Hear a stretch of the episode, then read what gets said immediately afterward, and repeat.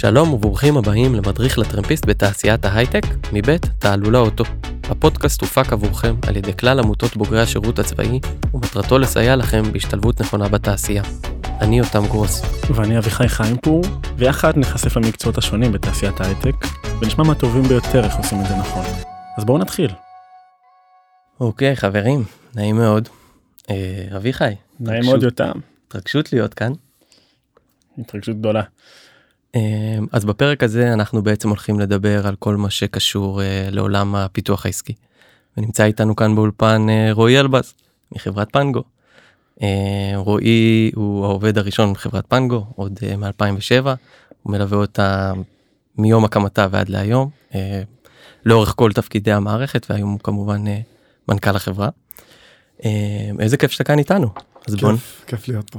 אז בואו נתחיל. אביחי, אז אני חושב שנתחיל, אתה יודע, צעדים ראשונים, בוא נעשה איזה היכרות אישית. מי זה רועי אלבז? נעשה איזה פרי סטייל. אה, קודם כל נשוי ואבא לארבעה ילדים אה, מקסימים. אה, גדול בן 15 כבר, אה, קטן בן אה, 6 ועוד שתי בנות אה, באמצע. נשוי אה, הרבה שנים באושר גדול אה, למיכל.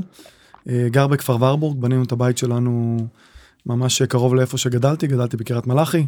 אה, הכרתי את אשתי בבית הספר, אשתי היא בת המקום, בת כפר ורבורג, ואנחנו כבר 20 שנה שם, אז אני יותר גר, יותר שנים גר שם מאשר אה, איפה שגדלתי, אבל זה עדיין אה, ככה בית גידול אחד שכנראה משפיע על מה שאני היום. מהמם. אמ, אז בעצם הפודקאסט הזה הוא מיועד אה, בעינינו לאותם לוחמים ולוחמות משוחררים שמחפשים את הצעדים הראשונים שלהם בהייטק והמטרה שלנו היום היא באמת לפתוח ולדבר קצת על כל עולם הפיתוח העסקי בתעשייה. היינו שמחים לגעת קצת אה, ברקע הצבאי שלך. איפה שירתת? מה יאללה. עשית? יאללה, אז אה, קודם כל הרקע הצבאי שלי הוא עד היום, כן, אני עוד אה, עושה מילואים אה, עד ימים אלה, וכנראה שעוד כמה שנים טובות, שואלים אותי מתי אתה מסיים, אמרתי, אני לא יודע, נראה, כל זמן שאני יכול ללבוש מדים, אז אני עושה את זה באהבה. אה, התגייסתי ב-97 לפלחן גבעתי, מה שהיום הוא חלק מה, מה, מהסיירת.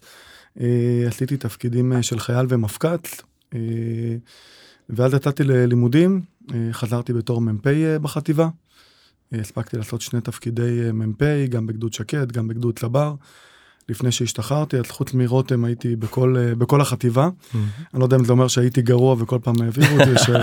או שהיה בסדר, אבל באמת ככה כל מיני סיטואציות אה, שהובילו אותי ל- לשירות המאוד מאוד אה, משמעותי מבחינתי, שהוא בלי שום ספק, גם בזמן אמת, אבל עוד יותר ברטרוספקטיבה, השפיע יותר מהכל על מה שאני היום, על התפקיד שאני עושה היום, על הבן אדם שאני היום, על, ה, על הישראלי, האזרח שאני היום, אה, על הכל ב- בצורה מאוד מאוד אה, משמעותית. אה, אז זה באמת קצת על, ה, על השירות הצבאי, שגם באופן אה, עקיף וגם באופן ישיר, הובילו אותי לכיסא שאני יושב עליו היום. מדהים. כמה כמה שנים אתה אומר פה שתי תפקידי מ"פ. אומר פה לימודים כמה זמן זה לוקח. הייתי קצת יותר משמונה שנים אה, בצבא, אה. בטוטל, אה, והספקתי להיות גם, גם ברצועת הביטחון בבופורות לפני הנסיגה, וגם ב- בעזה בגוש קטיף לפני ההתנתקות, וגם קצת אחרי, אז כאילו אני בת- בתפר שעבר ככה כמה אבולוציות שהיום נראות כמו דור של דינוזאורים, אבל, אבל הספקתי לחוות אותם עם כל המשמעויות שלהם. יש שיגידו שזה התקופות החזקות ביותר של צה"ל לכאן או לכאן התקופה הזאת המעבר בין לבנון לעזה לכל המערכות ולכל האתגרים. אני, אני אגיד שכל התקופות האלה הם אנחנו לוחמים וזה נוסטלגיה וכולי אבל זה תקופות uh, בסוף uh, של uh, לחימה ושל uh, דברים שהם uh, פחות טובים uh, כן. הם בסוף חלק ממלחמת העצמאות שלנו פה עד היום אז אז עושים מה שצריך לעשות אבל uh, זה הרבה יותר uh, משמעותי כואב uh, מנוסטלגי אבל על הדרך אנחנו כולנו צברנו חוויות וחברים והתעצבנו אבל uh, ממקומות uh, מאתגרים. נכון יש לזה גם מחירים. לגמרי והיום רועי אתה אה, פעיל בעמותת השועל. נכון, נכון, אז היום בין אה, יתר ההתנדבויות אה, שאני עושה, אז אה, עמותת השועל אה, אה, זה אחד מהדברים שככה קרובים אה, לליבי, כי בסוף היכולת אה, לפגוש את המשתחררים אה, היום, לגעת בהם היום, מצד שני אה, אירועים של משפחות שכולות ו... וכל התווך שביניהם זה ככה מאוד משמעותי, זה הבית גידול של שנינו. אז עושה גם את זה ומשתדל שוב גם במסגרות אחרות אבל עמותת השועל בהחלט עבודה נהדרת ואני שמח שקיבלתי את הטלפון כי פעם זה היה רק החבר'ה שצמחו בפלסר ב, ב, והיום אה, זה נהיה של כל הגצר או הסיירת ומשמעותי וכיף להיות שם. עמותת השועל זה של אה, גצר גבעתן למאזינים פה שלא לא מחוברים. בוודאי. אוי ואבוי מי שלא מחובר גצר גבעת עמותת השועל. אז יות- יותם ורואים פה מאותו בית גידול. נכון. נכון. אה, אוקיי, אז בוא נדבר קצת אה, על פנגורי. היום אתה עובד בפנגו, אתה המנכ"ל של החברה, בוא תספר לנו קצת, אני מניח שרוב רובם אה, של המאזינים כבר מכירים ויודעים, אבל בטח את קצה הקרחון, תן לנו איזה בריף קצר על מי זה פנגו היום, מה עושים, מה נוגעים. אז קודם כל אם אתה מרשה לי כדי שיהיה את החיבור כזה בין הצבא לפנגו אני חייב את הסיפור שבגללו אני פה, בסדר? אה, אה, אז ב-2006 ו-2005 השתחררתי, וב-2006 בקיץ, רובנו זוכרים, מלחמת לבנון השנייה, גלעד שליט נחטף בדרום, והאירוע אה, בצפון אה, עם גולדווסר ורגב, זיכרונם לברכה. פרצה מלחמה, אני אז משוחרר אה, טרי, אה, וגם את הגדוד מילואים שלי מקפיצים, אבל לא מקפיצים ללבנון, מקפיצים לג'נין, אנחנו מחליפים את אה, גדס"ר אה, נחל שעולה ל- לצפון, ותקופה של אה, בערך 30 ימים של אה, לחימה, אולי קצת פחות, לא זוכר בדיוק, וביצענו הרבה פעילויות, זו הייתה תקופה מבצעית הכי משמעותית שעשיתי, כאילו, כי יש מלחמה אז אפשר לעשות הכל, ומבצעים מאוד משמעותיים, ו-to make the long story short, אני סמ"פ בפלוגת אה, מילואים, אה, המ"פ של הפלוגה היה סמ"פ שלי בסדיר, מפלחן גבעתי, אחד מסמלי המחלקה אה, הוא היה הסמל מחלקה של אותו מ"פ, גם הוא מפלחן גבעתי, שניהם אה, אה, בתפקידים בכירים, אחד סמנכ"ל כספים ואחד חשב בחברת אה, מלגם, ובאחד מהעילות אומרים לי, תקשיב, אה, אז, אז הייתי סטודנט באינטל, משוחרר, כמה מילים על מלגם אולי רועי? אה, מלגם אז חברה של 400 עובדים אה, בתחומים של שירותים מוניציפליים. היום קבוצה של למעלה מ-6,000 עובדים, 20 חברות בנות, וואו. נותנת שירותים מעולם של אה, רפואה בבית ואנרגיה ושירותי IT וטכנולוגיה, כל הטווח הזה, תשתיות. אה, ואומרים לי, תקשיב, יש תפקיד של מנהל פרויקט, נשמע לנו שאתה יכול אה, להתאים. אמרתי, יאללה, בוא נעבור על התוכנית העסקית. לא שידעתי בדיוק מה זה תוכנית עסקית, אבל זה היה נשמע טוב. אה, רצנו, הראו לי, עד סוף המלחמה בערך כבר בגדול התקבלתי, אני מקצר. כמה חודשים אחרי שהתחלתי תפקיד שהוא פחות מן העניין, אמרו לי, תקשיב, יש לנו את הדבר הבא, קוראים לזה פנגו. אפשר לשלם על חניה מהטלפון הנייד, אני, כל ההכשרה הטכנולוגית שלי עד אז היא אקסל ו PowerPoint. וגם זה במשרד מ"פ. אתה יודע, וגם זה במשרד מ"פ עם ה Office הלא מעודכן אה, ופשוט הייתי במקום הנכון בזמן הנכון מכל מיני נסיבות אה, מוזרות אז אה, עם חוסר כשירות וחוסר התאמה לפרופיל הנדרש לטעמי לתפקיד אמרו לי בוא תעשה אותו אז זה קצת על הקבוצה וקצת על איך הגעתי. ופנגו שלה אז היא חברה שיש לה one trick pony. אה, עוד אין אפליקציות עוד אין אייפון בסדר סטיב ג'ובס עוד לא הכריז על זה. אה, אבל אמרו אה, סבבה יש פקחים שעד היום כדי לבדוק אם רכב שילם או לא היו צריכים משהו פיזי. EasyPark למי שזוכר המכשיר הצהוב הזה או נכון. רחמנא ליצלן כרטיס גירוד שהיינו קונים בקיוסק וכבר יש אה, אמצעים אה, דיגיטליים כבר יש טלפונים ניידים ואפשר באמצעות שיחה טלפונית להפעיל חנייה. אז אם אפשר להפעיל חנייה ואפשר לבדוק שיש רשומה ב database איפשהו בטח לא באמזון שמישהו משלם על חנייה אז אפשר רגע לייצר ecosystem חדש. וה ecosystem הקיים, הקיים הוא ecosystem מאוד יקר, הוא מאוד פיזי. צריך נקודות הפצה וצריך להטעין את המכשיר וצריך לשלם עמלות מאוד גבוהות כשעושים את זה ואפשר להעביר את זה לרשומה דיגיטלית טכנולוגית פשוטה וזה ה disruption הראשון שעשינו לשוק בנובמבר 2007. סחבק הולך ברחובות ראשון לציון ומחלק פליירים כי אז גם לא היה פרסום דיגיטלי חכם נכון? גדול. אה, אז הלכנו וחילקנו פליירים ואמרנו ללקוחות שהם יכולים להפעיל חנייה באמצעות חיוג למספר טלפון כוכבית 4500. הפיצ'ר הכי מתקדם אז, הקילר פיצ'ר, היה שאפשר להגיד את שם העיר באמצעות זיהוי קולי. והמערכת הייתה שואלת אותך, אנא אמור את שם העיר שבה תרצה לחנות, והיית אומר גדרה, והוא היה אומר חדרה, וקיצור, בסוף זה עבד, פקח היה מגיע, בודק, אה, ומאז זרמו הרבה מים, ב-2008 סטיב ג'ובס הכריז על האייפון הראשון, ואז חנות אפליקציות, אה, אולי ב-2007 ואני ככה לא מדייק, ו- וכשהפכנו להיות אפליקציה ושהיא תשתית, אה, העולם רגע נפרץ לפנינו ואמרנו מה עושים מפה, וזה השלב ב' של הסיפור של פנגו. רגע, אני חוזר בכוונה לשלב הראשוני, רועי. ת, תן לי את הימים הראשונים, את הימים הראשונים שלך שם, אנחנו מדברים פה על התפר שבין הצבא לעולם העסקי, אתה נכנס לתעשייה, כן. סבבה, אתה נכנס פה לחברה חדשה, סטארט-אפ צעיר. איך, איך הימים הראשונים האלה שם נראים? מה קורה שם? וואו, אז קודם כל, אה, זורקים אותך באיזה פינה. אה, אז לשמחתי באתי בתוך איזושהי קבוצה שהיא הבית גידול. אה, ואומרים לך, תקשיב, תתחיל אה, לגרום לזה לקרות. אז אתה מגייס את השניים, שלושה אנשים הראשונים, שזה גם שאלה, מה בדיוק אני צריך, בתפעול, בשיווק. אה, נעזרנו בש... בשנתיים הראשונות בטכנולוגיה במיקור חוץ בכלל, כי המרחק ביני לבין טכנולוגיה היה באמת מזרח ממערב. והיו אז כמה אתגרים. האתגר הראשון הוא לייצר מוצר שהוא product market fit שעובד אל מול דרישות רגולטוריות, כי חנייה זה עסק רגולטורי, כסף של העירייה וכולי, עם כל הבקרות. הדבר השני זה באמת לעבור אה, רשות רשות ולהגיד לה בואו נטמיע את הפתרון אצלך. ואתה יושב עם מנהלי חנייה וגזברים ומנכ"לים ובמקרים הקיצוניים גם ראשי רשויות ומתחיל אה, להסביר להם למה זה טוב עבורם. בעיקר כי אה, מעולם ש-15, 20, 30 אחוז היו הולכים על תפעול, לעולם ש-95 אחוז אז מהכסף היה נשאר אצלם, וזה היה אמור להגדיל את קופת העירייה בצורה משמעותית. ומצד שני זה מוצר שהוא הוגן ונגיש לתושב שמגיע. כי הוא כבר לא צריך לרוץ אה, לחפש אה, כרטיס חנייה ועד שהוא חוזר הוא כבר מגלה שהוא קיבל דוח והוא משלם בזמן אה, לא נכון ולא רלוונטי. אז שמה זה רגע התחיל וזה עוד לפני שהתחלנו לחשוב על הלקוחות. מהשלב הזה אתה אומר אוקיי כבר יש לי איקס רשויות בפיילוט שלאט לאט התרחב ואני מתחיל לעשות אה, פרסום. אה, ואת כל המונחים והמושגים שאני מכיר היום או הכרתי בתנועה לא הכרתי אז אז זה המון אה, ניסוי וטעייה. אה, אבל ההיגיון הוא אותו היגיון. אתה הולך עם איזשהו קו אה, מקשר שאני צריך אה, תשתית גם טכנולוגית וגם אה, עסקית כדי לפנות ללקוחות. ואז אתה אומר אוקיי כמה לקוח כזה עולה לי לגייס אותו? וכמה מה שאנחנו קוראים להם user acquisition וכמה הוא יכול להכניס לי אה, בחודש מה הארפו שלו ומה ה-lifetime value שלו.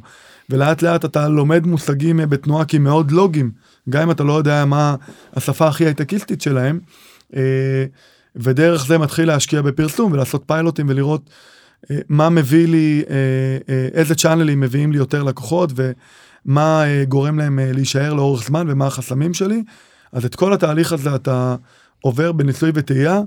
היום כנראה מה שעשיתי אז בשלוש שנים הייתי מדייק לכמה חודשים אה, בודדים אבל זה חלק מהמחיר והעלות תועלת של תעשייה שהיא בעצמה התבגרה. אה, ואני אה, צמחתי בתוכה אמרתי מכל סיבה שהיא לא הייתי צריך להיות מנכ"ל פנגו ב-2007 אבל הייתי ואני שמח על כך אז קצת טעויות וקצת אולי כסף שלא נוצל אופטימלית אבל בתנועה אני חושב שזה יתיישר. כן, נראה לי גם שבעלי המניות בסך הכל מרוצים והצלחת את ההשקעה סך להחזיר. הכל. אה, הייתי רוצה רגע להתחדד על הנושא אנחנו מדברים פה על פיתוח עסקי ולאורך כל הדברים שאמרת עכשיו אני שומע את זה כל הזמן את הניסיון להבין ולפצח מה בעצם הביזנס פה איך עושים את זה נכון איך עושים את האינטגרציה בין המערכות השונות בין הטכנולוגיה ללקוחות ללקוחות הקצה ל marketing. אה, והייתי רוצה רגע באמת שננסה לגעת באתגרים שהיו במהלך הפיתוח העסקי של פנגו מרעיון של השעון הדובר רק style חנייה למפלצת כמו שהיא היום. כן. אז נגיד ש... בוא נגיד שפתרנו את אירוע הלשלם על חניה בכחול לבן וכל הפתרונות, מדחנים, איזי פארקים וכרטיסי גירוד באמת literally נעלמו מהעולם והיום משלמים על חניה ב... עם, ה... עם אפליקציה ו... ו... וסבבה ואז אתה לאט לאט צובר נכסים. בסדר איזה נכסים אתה צובר אתה פתאום יש לך brand שאנשים מתחילים להכיר אה, יש לך אה, לקוחות אה, יש רפיטיציה לקוחות גם חוזרים באיזשהו cycle מה-heavy user שמשתמשים פעם ביום או כמה פעמים ביום ועד לאלה שמשתמשים פעם בחודש או אפילו פעם ברבעון כי הם גרים במרחבי מחיה שהם פחות צריכים את השירותים שלך. יש לך עולם תפעולי יש לך מערכת בילינג שהיא הולכת ומתחזקת כל הזמן אז אתה יכול לעשות הרבה דברים. ואתה אומר אוקיי סבבה יש לי נכסים. מצד שני אתה מסתכל רגע על השוק, בסדר? לאן השוק הזה הולך ומה הטרנדים. אני יכול להגיד שהיו אה, שני כיוונים אסטרטגיים אה, משמעותיים שעמדו לנו בשנים האלה. אחד זה ארנק סלולרי במובן הרחב שלו, במובן של מה שאנחנו היום מכירים כאפל פיי, גוגל פיי, אולי קצת ביט לפני שהתחדד על, ה, על הדומיין שלו.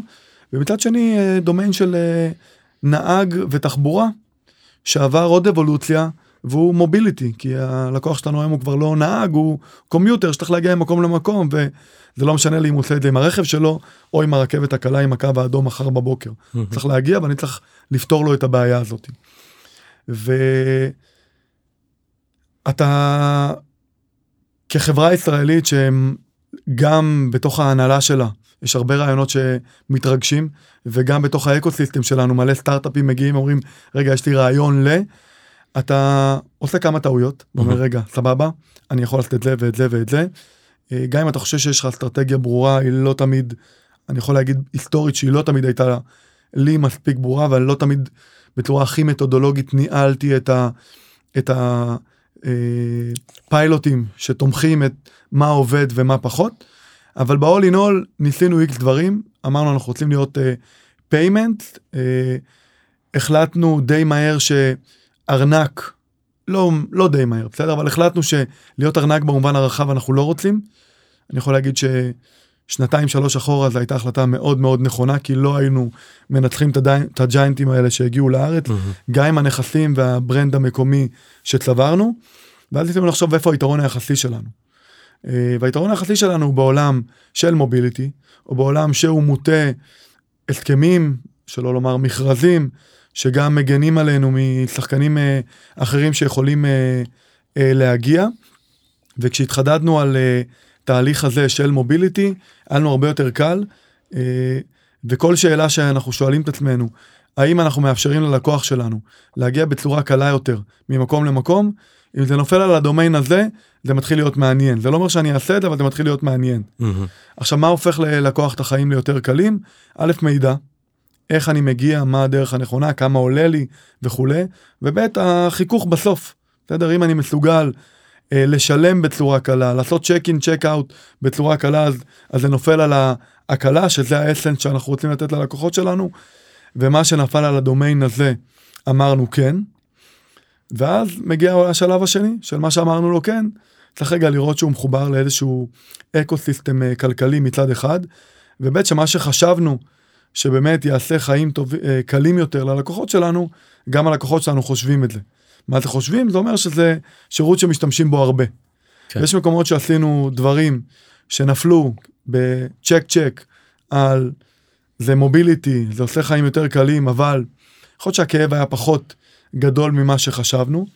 ויש מקומות שזה פתאום מתפוצץ לך ואתה אומר וואלה כאילו אני לא צריך עוד uh, כדי להבין שזה דומיין שאני עושה אותו ומשקיע בו יותר. כן.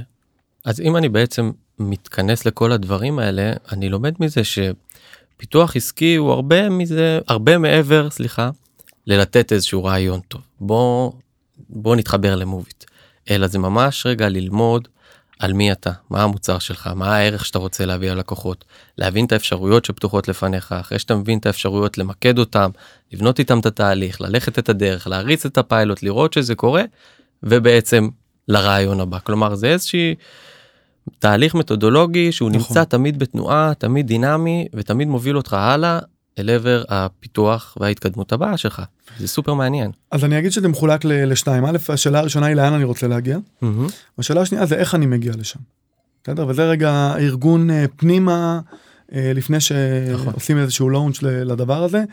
ולאן אני רוצה להגיע, דיברנו על האסטרטגיה, שהיא אה, קריטית, בטח בארגון שגדל. בסדר? דיברנו לפני כמה דקות על השלבים הראשונים, הם, יש בהם משהו מאוד נוח. אתה עושה הכל. בסדר? אתה באמת מנהל המוצר ואתה באמת ה-QA ואתה באמת הפיתוח העסקי ואתה באמת הסיילסמן של הארגון, mm-hmm. אתה עושה הכל, שום דבר לא מתפספס. כולל לחלק פליירים. כולל לחלק פליירים.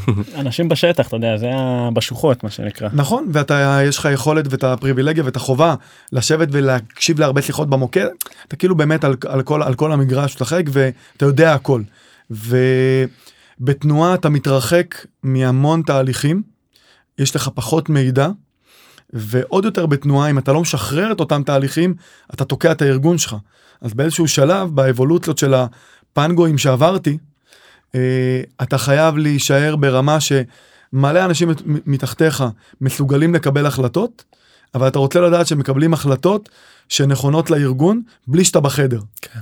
הם מחוברים לחזון של הארגון, מחוברים למטרות של הארגון, מחוברים ל-KPI של הארגון, והם מחזיקים את זה בלי שאתה ולפעמים שבלי חלק, בלי שהסמנכ"לים אפילו בחדר. כן. ואם אתה לא מייצר את התהליכים האלה אתה נע לאט.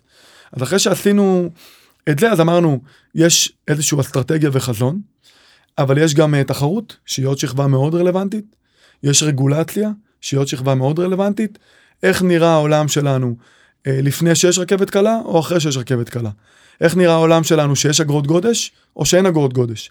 איך נראה העולם שלנו שיש נתיב 2 פלוס או שאין נתיב 2 פלוס. כל אלה החלטות שאתה לא שולט בהן, כן. אבל הן מאוד משפיעות עליך. אם אתה לא תגיב אליהן, אם אתה לא תבין מה הולך לקרות, אם אתה לא תהיה ערוך אליהן, אתה לא תהיה רלוונטית. ויש גם טרנדים שהם טרנדים צרכניים. בסדר? Mm-hmm. יש Airbnb ואין Airbnb. זה בסדר לנסוע עם עוד מישהו ברכב, אבל לא בסדר לנסוע עם עוד מישהו ברכב. אז כשאתה אוסף את כל הדברים האלה, אתה רגע, זה, זה הכל מתחבר לאותה אסטרטגיה. אז זה העולם של לאן. העולם השני הוא העולם של איך. ופה איזה שרירים יש לנו בארגון. בעולמות של פיתוח, בעולמות של מרקטינג, בעולמות של דאטה, שמאפשרים לי להגיע ובאיזה קצב לאן שאני רוצה. אה, וזה שרירים מאוד מאוד חשובים, כי השרירים שיש לפנגו היום, הם לא השרירים שהיו לפנגו לפני שלוש שנים, ואני מניח שהשרירים שיהיו לנו בעוד שלוש שנים, גם ברמה של אנשים, של יכולות, של טכנולוגיה, של פרודקט, של מרקטינג, אה, הם יהיו טובים יותר, מהירים יותר, אה, בעוד שלוש שנים, והיכולת שלנו להגיב מהר יותר, נותן תחושת נוחות גם לעשות ניסוי וטעייה, mm-hmm. גם למדוד מהר יותר ולאורך זמן, וגם להשתנות. כי כמו שאמרת, אני יוצא עם משהו, ואני מבין שאני, ברור שאני חייב לנטר אותו ולשנות אותו, אחרת כאילו אני לא, לא במשחק. נכון. ואם אני, אני רוצה, אני רוצה לתת שנייה פוקוס, ממש על תפקיד הפיתוח העסקי, אתה יודע, לג'וניור בעולם הפיתוח העסקי. אני שם פה בצד את כל שכבת ההנהלה והאסטרטגיה שמובילים את החזון, אתה יודע, ואת שכבת התחרות וכולי, ואני מסתכל על אותו איש פיתוח עסקי, מתחיל בתחילת הדרך, ואני בכוונה מסתכל גם על, ה, על אותו פרסונה שמאזינה לפודקאסט הזה, שאומרת, אוקיי, פיתוח עסקי, איך נראה היום יום בזה? וזו שאלה כאילו שאני, שאני מסתכל דווקא בהכי בסיסי. כן. קח אותי לאיש פיתוח עסקי צעיר, ניקח אה, את הג'וניורים בפנגו, בכל חברה אחרת, מה הם עושים, איך זה נראה?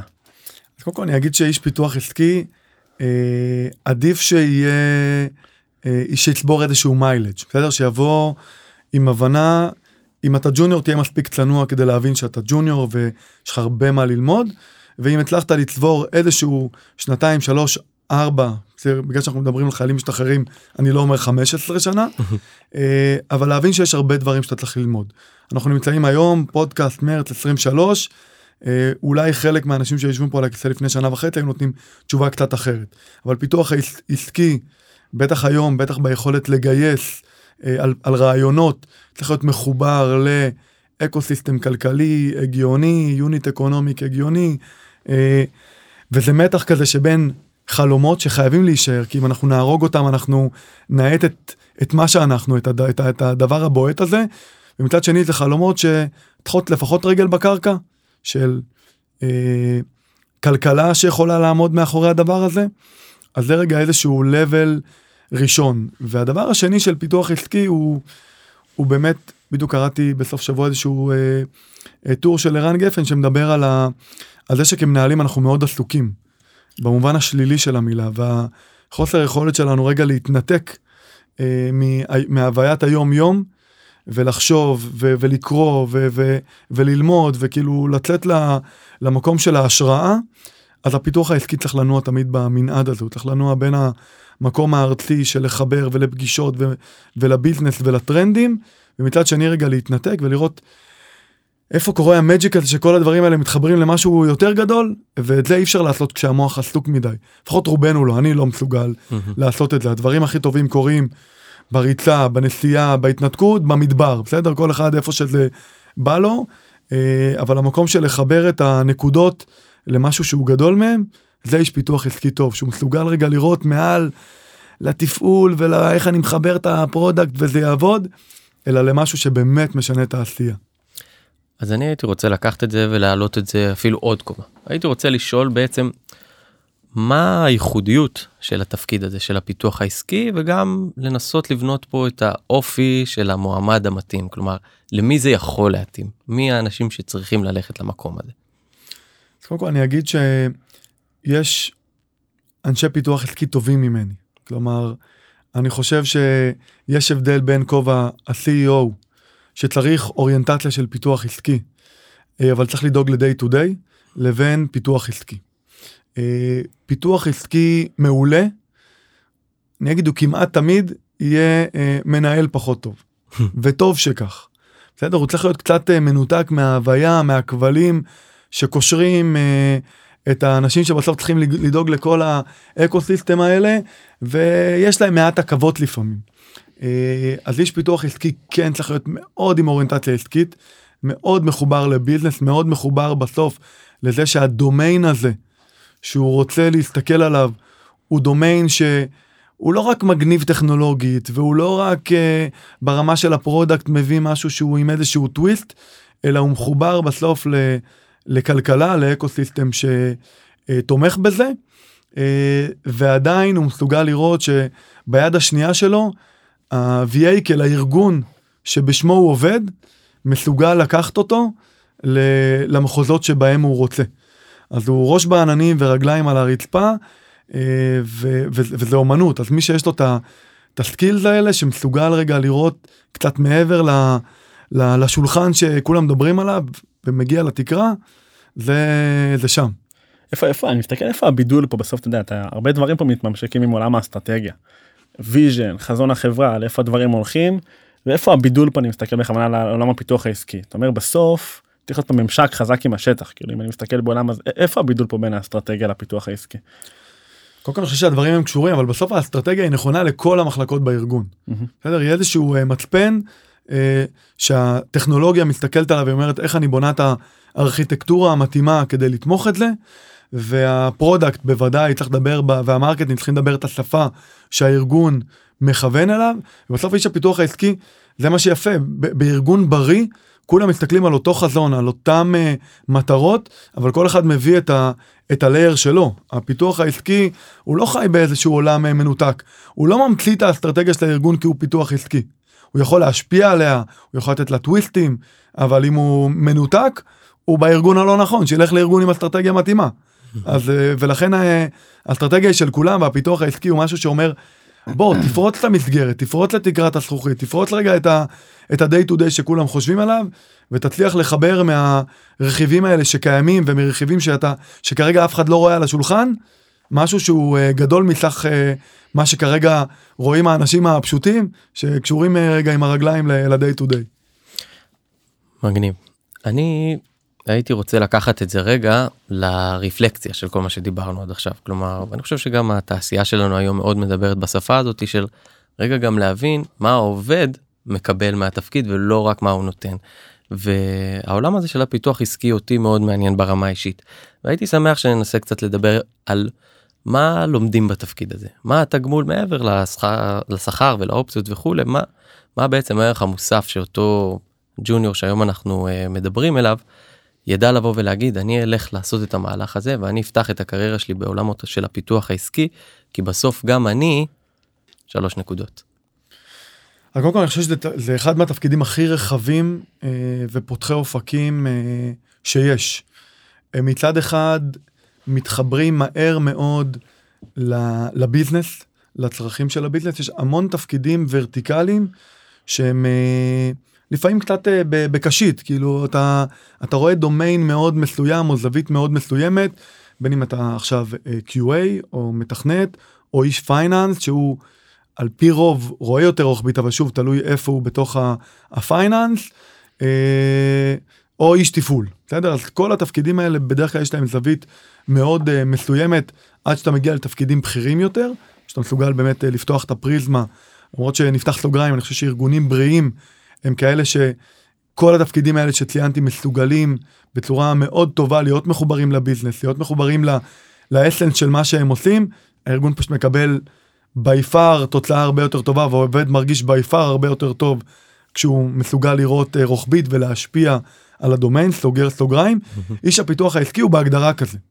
הוא מגיע, הוא ישר, ב- בישיבה הראשונה אומרים לו מה האסטרטגיה של הארגון, ואומרים לו מה המודל הכלכלי של הארגון, ואומרים לו לאן הארגון רוצה להגיע, והוא הוא מתחיל מנקודה שמה שאחרים אולי צריכים לעבוד קשה כדי אה, להבין ולהתחבר לתוך הארגון, הוא, אה, זה הבסיס שלו, משם הוא, אה, הוא מתחיל. אה, מצד שני, כמו שאני אומר, ג'וניור אה, בעולם הפיתוח העסקי, אה, זה, זה אתגר, זה אתגר של רגע, איך אני מביא את הרף אה, של המידע ושל השפה העסקית, כדי שבסוף הדברים שאני מביא לשולחן, הם אה, דברים שהם מספיק אינטליגנטיים, אני מספיק מקבל קרדיביליות כדי שיקשיבו לי, אני יודע לארוז אותם אה, נכון. יש בתי גידול טובים לזה, חברות ייעוץ לדוגמה, שאתה רגע לומד אה, פרקטיקות מאוד נכונות, לא סתם הרבה אנשי פיתוח עסקי, עברו באחד מהבתי גידול האלה שלימדו אותם מתודולוגיה. אני לא ממליץ להיכנס כאיש פיתוח עסקי אחד, או אפילו שתיים בארגון קטן. כאילו זה יהיה בית ספר שילמד אותך לאט יותר. אה, אבל בארגון גדול שאתה חלק ממחלקה עם מתודולוגיה, עם אה, תהליכים, עם אה, הבנה שבסוף כל העולם של הריסרצ' של דומיין מסוים, של מה קורה בעולם, מה הטרנדים, מה הטכנולוגיה מאפשרת, מה, מה, מה קורה שם, הוא, הוא מאפשר, אז, אז לגמרי תתחיל שם. אבל אם לא, תצבור, תתחכך, או כמו שאומרים אצלנו, תחליף, ת- תקרא כמה זוגות נעליים, ואז אה, יהיה לך הרבה יותר קל. יכול להיות שזה בכלל אתה יודע, טיפ אה, באופן כללי ל- ללכת למקומות שיש לך ממי ללמוד. אני חושב שזה במיוחד לחבר'ה הצעירים שמקשיבים פה. לך למקומות שאתה לא לא הבן אדם הכי חכם בחדר במיוחד אם אתה בתחילת הדרך כי אתה כנראה לא הכי חכם בחדר. קודם כל זה תמיד, אה, אני תמיד אוהב את הכלל הזה, זה מקצר הרבה. אני רוצה לשאול אותך עוד שאלה אה, על הפן האישי בהקשר לכל מה שאנחנו מדברים פה רועי. אתה עשית את זה עשית את זה בצורה קונסיסטנטית לאורך כל המהלך של פנגו מהעובד הראשון ועד בעצם לאיפה שהחברה נמצאת היום. רציתי לשאול אותך איך איך הרגשת עם זה איך זה היה להוביל לבנות תהליכים כאלה לקחת את הרעיון של להתקשר כוכבית 4500 להפוך אותו לאפליקציה עם מיליוני משתמשים ועם אה, בקרוב כן. מאוד דברים נוספים איך איך זה מרגיש. אה, אז קודם כל, זה, אין, אין נקודה עד היום, כבר 16 שנה, שאתה אה, עוצר ורגע מצליח באמת עד הסוף ליהנות ולהגיד הנה זה, כאילו, אני יודע שזה קרה, בסדר? אני יודע שעשינו את זה, אבל מה זה עשינו את זה? כאילו, יש עוד כל כך הרבה דברים שעכשיו אנחנו רוצים לעשות, כן. שזה מין מעגל כזה שהוא לא מעגל, זה כאילו מין גרף אה, שהוא בלתי נגמר. אבל, אבל אין ספק שהשנים הראשונות, אה, שהם שנים של הרבה חרדה, אתה מקבל עליך איזשהו דומיין, אה, הרבה כסף זורם פנימה ומושקע, ולא באמת יש לך מושג לזה שזה יצליח במובן הכי בסיסי של יצליח. שיהיו לקוחות, שהמודל הכלכלי יחזיר את זה, שהחברה באיזשהו שלב תעבור לאיזון תפעולי ואחרי זה תתחיל אה, להרוויח כסף, ואף פעם גם לא עשיתי את זה לפני. כי אני זוכר את עצמי ערב אחרי ערב, שלא לומר בשנים הראשונות לילה אחרי לילה, נוסע, ב, נוסע הביתה, אומר כאילו וואלה the fuck כאילו איך זה צריך לעבוד הדבר הזה ואין לי שמץ של מושג שזה, שזה, שזה יצליח. אה, אז איפשהו משהו ברעב הזה בחרדה הזאת היא, היא, היא תמיד שמה אבל היא ברור שהיא שינתה צורה. כי פנגו היא חברה בריאה וטובה עם שלושה וחצי מיליון יוזרים שמאוד אוהבים את המותג ומשתמשים וסקור גבוה בחנות ו-NPS גבוה וכאילו הרבה דברים ו- ופיתוח עסקי שמצליח חלקו אגב מצליח פחות אתה שם הרבה כסף על עולם מסוים ש- שמצליח פחות אתה לומד מזה ואתה רוצה ללמוד מזה מהר כי כדי להפיק דימום במקומות לא טובים אבל להמשיך ולהאיץ תמיכה במקומות מאוד טובים. אה, אז זה נקודה שבה אתה עוצר לחגוג. אה, אבל יש רגעים כאלה של אתה אומר וואלה איזה איזה כיף זה, זה קרה. רגע, אני, אני מתחבר פה לשאלה של יותם לפני כן וזו שאלה שמעניינת אותי כי בסוף היה לך פה כאן זמן לא קצר בחברה הזאת וחווית וראית הרבה פסגות. הרבה גם כנראה מכיר אבל הרבה פסגות. אותי מעניין אותי אם יש נקודה שאתה זוכר במיוחד איזה אירוע כזה מכונן בשבילך פיבוטיאלי שאתה אומר יכול להיות דווקא שזה אגב בגילאים היותר צעירים. שאתה אומר שהרגשת שהיה שם איזה הבקעה שהיא מיוחדת.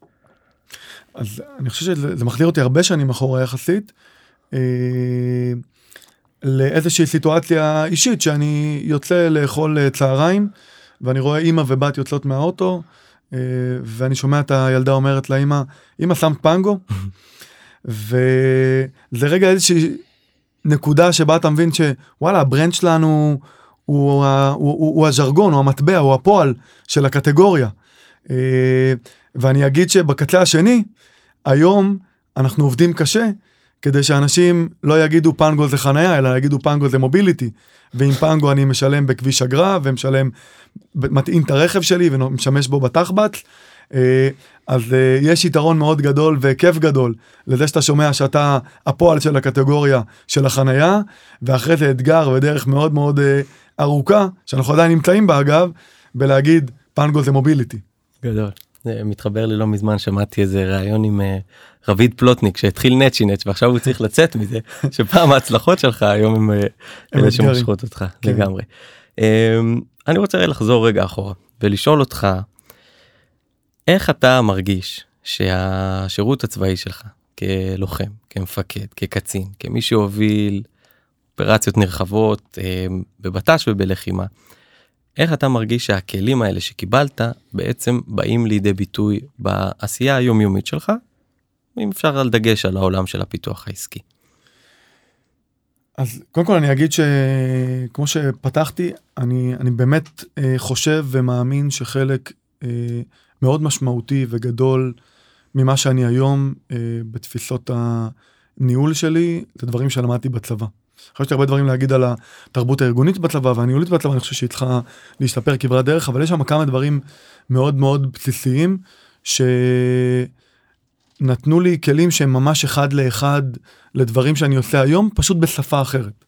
ואני אגיד שלפרקים גם באותה שפה, אבל אני משתדל אה, להימנע מזה, גם היום, בגלל שאני עוד משרת בשירות מילואים, אני לפעמים ככה חוזר קצת עם הז'רגון הצבאי ומנסה רגע לתפוס את עצמי, ואם אני לא עושה את זה אז מישהו מזכיר לי. אה, אבל uh, יש משהו מאוד מתודולוגי בתהליכי עבודה. ובניהול ומנהיגות.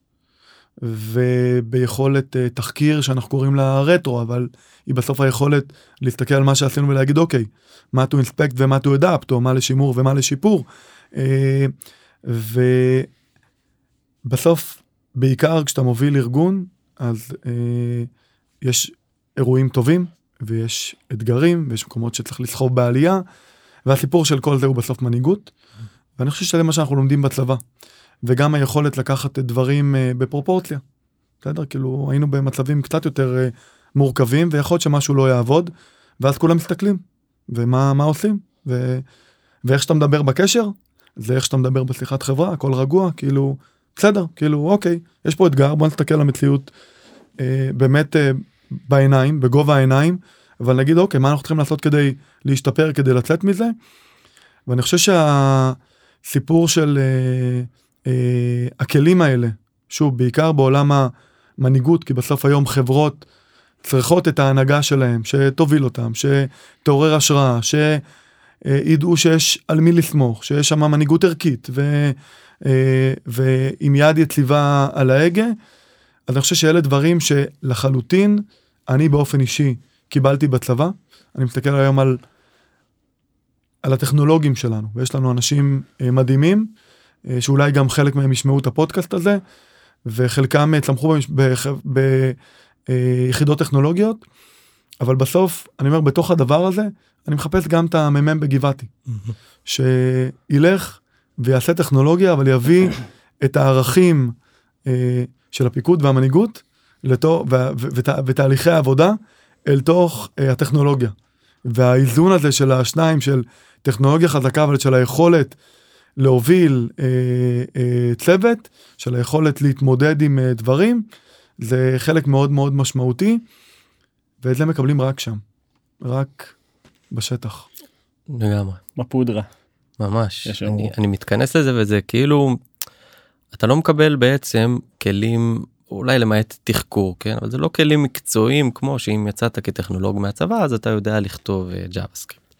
פה אתה מקבל תכונות הרבה יותר פנימיות שבעצם נכון. יכולות ועוזרות אחר כך גם להניע תהליכים הרבה יותר גדולים כי זה משהו שאתה יכול להשליך אותו על כל אחד ואחד מהצעדים שאתה עושה ביום יום ועל הפעולות שאתה עושה כמנהל וכמפתח וזה משהו שהוא מהמם בעיניי וזה משהו אני באופן אישי מאוד אוהב להיזכר בו ולהרגיש את זה ולחיות ולדעת את זה שכל מה שעשיתי גם קיבלתי הרבה בתמורה וזה חלק ממה שעיצב אותנו היום. לטובה אני- ולרעה. אני, אני מאוד מתחבר ואני מדמה את זה לאיזשהו אה, אה, מרוץ, אבל מרתון, בסדר? בוא נגיד שהקריירה שלנו היא מרתון ולא ספרינט. אה, אי אפשר להתכחש לזה שמי שמשתחרר מיחידה טכנולוגית, נקודת ההתחלה שלו היא טובה יותר. בסדר? הוא מקבל אה, שני קילומטר פור. מהמם.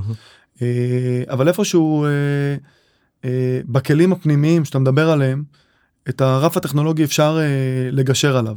ושוב, הוא תמיד טוב בקורות החיים, הוא תמיד אה, נכון, ואני לא מבטל אותו, והוא גם חשוב, אני לא אומר את זה על חשבון זה. ברור. אבל משהו בכוח הפנימי, בקילומטר ה-15 פתאום הוא, הוא, הוא כולם הם, הם באותה נקודה.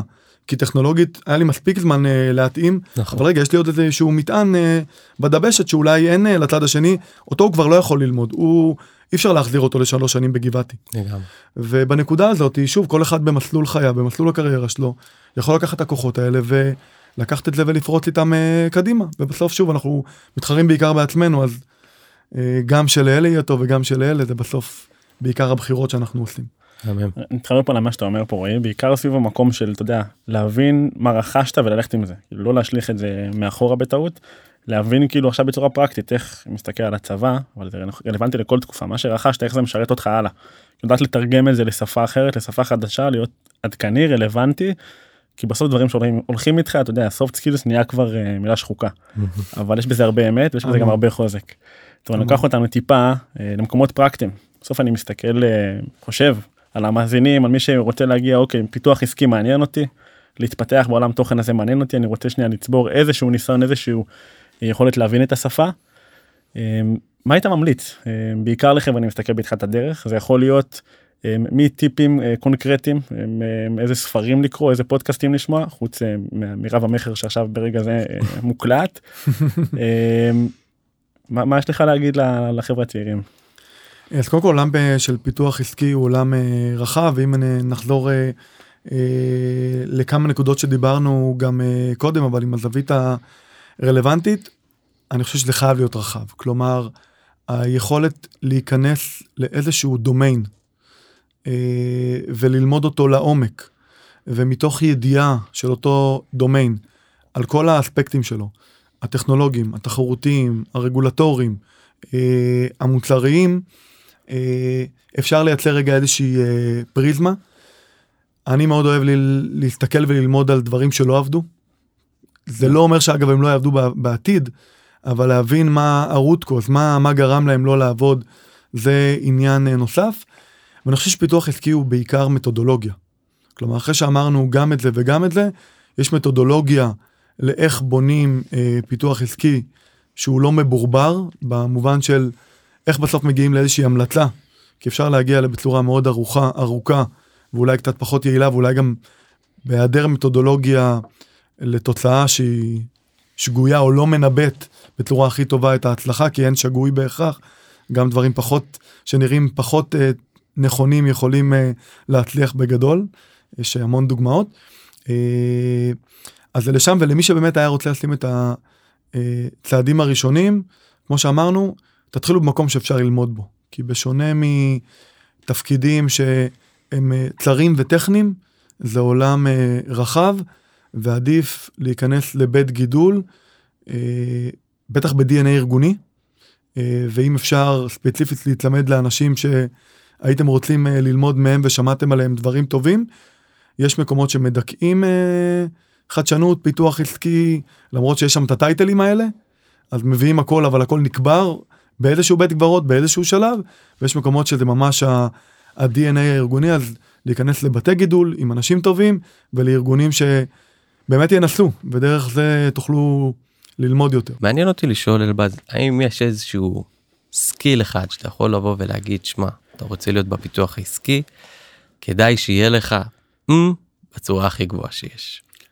אני חושב שאתה צריך להיות מאוד יצירתי. יצירתיות אתה צריך אה, באמת לחשוב רחב, פתוח, לא, לא רק עם מה שרואים, אלא גם עם מה שאתה רגע יכול לדמיין, שיכול לקרות, או איזשהו שותפים שאתה מדמיין, שזה יכול לעניין אותם, וזה יכול להתחבר אליהם. זה לא ה... פיתוח העסקי זה לא מה שמונח מול העיניים של כולנו. מהמם.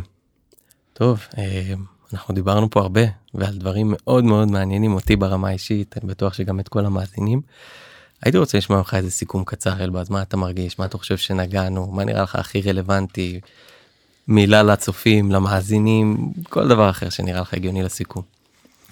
אני חושב שמה שבעיקר אה, מדבר אליי בפורום האינטימי הזה, זה אותם אה, לוחמים שעכשיו שומעים אותנו. חבר'ה צעירים שלפעמים קצת מבולבלים בשנה, שנתיים, אפילו יותר שנים הראשונות שלהם באזרחות, והם שואלים את עצמם, רגע, מה, באיזה עמדה אני נמצא כדי להיכנס לתעשייה הזאת, ובוא רגע נגיד בעולם ההייטק, בסדר? אבל פיתוח עסקי לא חייב להיות רק בהייטק, הוא יכול להיות בהרבה מאוד דומיינים של אה, תעשייה, אה, רפואה, וואטאבר. אה, אבל אם באמת נצמצם את זה אלינו, יש, יש, יש לכם מקום, יש לאנשים האלה מקום, הם מביאים הרבה, שיהיה להם את האומץ ואת תעצומות הנפש כמו שהיה להם בשירות הצבאי, לדעת שהם יכולים לקפוץ למים, גם בלימודים רלוונטיים, גם בהכשרות והסבות רלוונטיות שלא בהכרח לוקחות שלוש או ארבע שנים. ולדעת שיש להם הרבה מה לתת לתעשייה, ולדעת שהם יכולים להשפיע עליה במובנים מעולים, גם במקרו של מה שזה יעשה לתעשייה, וגם מה שזה יעשה להם ברמת הקריירה, לבית שלהם. אז uh, יאללה, תקפצו, תקפצו גם על זה. תודה, תודה גדולה, רועי. היה לנו כולנו. ממש ממש כיף לדבר איתך ולשמוע איתך, וזה היה ממש חוויה מדהימה. תודה לכם. אה, ולכל המאזינים, אנחנו ניפגש בפרק הבא. תודה רבה לכם המאזינים שהייתם איתנו, מקווים שכמונו למדתם דברים חדשים ונחשפתם למקומות שיקחו אתכם קדימה. מוזמנים להמשיך לעקוב, להתעדכן ולהפיץ את זה הלאה. וזה הזמן להגיד תודה רבה לכל עמותות בוגרי השירות הצבאי שלוקחות חלק בפרויקט המדהים הזה. תודה לשאר חברי הפאנל של תעלו לאוטו, ושוב, תודה רבה לכם. ניפגש בפרקים הבאים.